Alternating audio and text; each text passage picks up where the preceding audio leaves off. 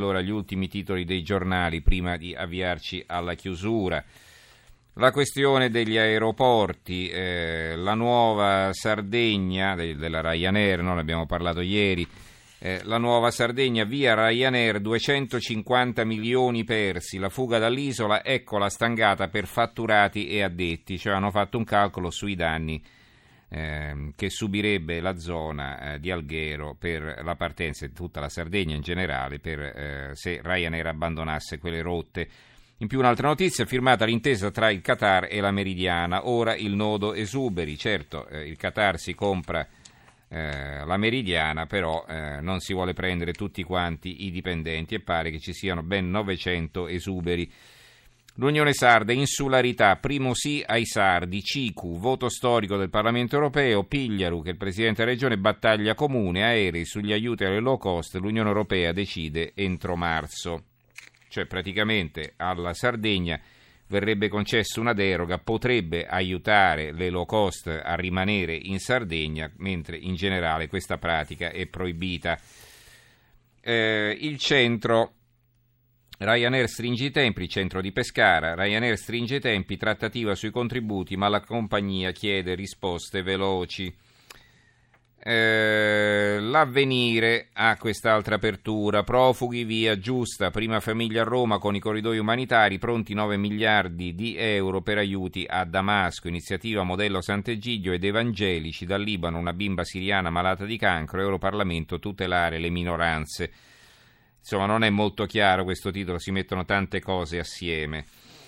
Comunque, poi eh, sulla notizia eh, della maestra eh, d'asilo che picchiava i bambini ci sono vari titoli sui giornali.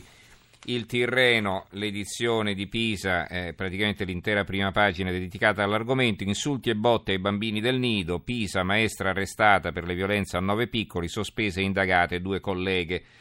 Quattro i richiami in prima pagina, tanto mamma non c'è e gli molla un ceffone, quindi questo servizio su quel che è accaduto, i filmati accusano, ci sono state telecamere installate dai carabinieri che quindi hanno ripreso quel che accadeva. I filtri del comune hanno fatto cilecca la polemica, quindi è polemica in comune perché nessuno controllava. L'osservatorio dei minori, un test psicologico per i docenti stressati. È chiaro che non è che sono impazziti all'improvviso, è evidentemente che quello non è il lavoro per loro se sono così stressati, insomma non possono stare con i bambini che chiaramente se non sei più che tranquillo è comprensibile che ti facciano saltare i nervi, ma insomma eh, eh, se fai quel lavoro devi essere attrezzato ad affrontarlo. Quando salta l'empatia con i piccoli è un'intervista a uno psicologo. Di questo parla anche l'avvenire, violenze all'asilo, bimbi picchiati, maestra arrestata. E eh, il quotidiano nazionale, in particolare La Nazione, La cattiva maestra è una foto della donna sorridente a centropagina, piatti sulla testa dei bambini in un asilo nido, arrestata. Non vi avevo letto il Gazzettino di Venezia che è arrivato da poco, i misteri della morte di Giulio, questa è la loro apertura, il giovane friulano prima di essere ucciso è stato torturato, ma la polizia del Cairo parla di incidente stradale. Eh, e poi abbiamo il Fatto Quotidiano, eh, Sala e il vice sindaco che gli dà le varianti e poi gli fa la villa, un altro conflitto di interessi dopo l'architetto pagato da Expo, scandalo a Zoagli e quindi una villa di Giuseppe Sala a Zoagli. Eh, e poi abbiamo invece il carnevale per quanto riguarda il secolo XIX, a centropagina festa di carnevale per superare l'incubo delle molestie sessuali, le donne si riprendono colonia. Eh, e invece sulla nuova di Venezia e di Mestre, i giorni più caldi del carnevale, giovedì grasso baciato dal sole, tanti turisti ma poche maschere.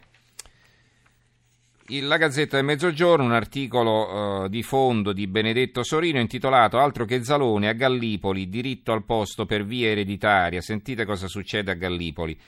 La realtà dei netturbini di Gallipoli supera l'immaginazione di Checco Zalone nella difesa oltranza del posto fisso, addirittura ha formato famiglia. Se il comico di Capurso nel suo Quo Vado, film il record per vagonate di spettatori, accetta un trasferimento al Polo Nord pur di conservare stipendio e benefit connessi, i netturbini gallipolini fanno di più grazie ai loro sindacalisti, si assicurano il posto per l'eternità. Come?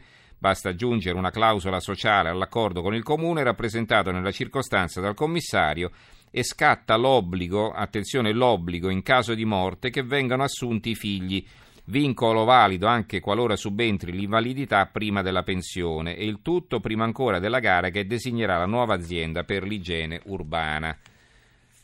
E insomma, vabbè, che dobbiamo dire? Eh, un articolo, l'apertura del tempo e poi chiudiamo a Fittopoli la lista di Tronca, aperte due nuove inchieste. Vergogna romana, ecco le 574 case in centro con affitti ridicoli. Ci fermiamo qui. Saluto e ringrazio Gianni Grimaldi in regia, il tecnico Antonello Piergentini, in redazione Giorgio Allegretti, Carmelo Lazzaro e Giovanni Sperandeo.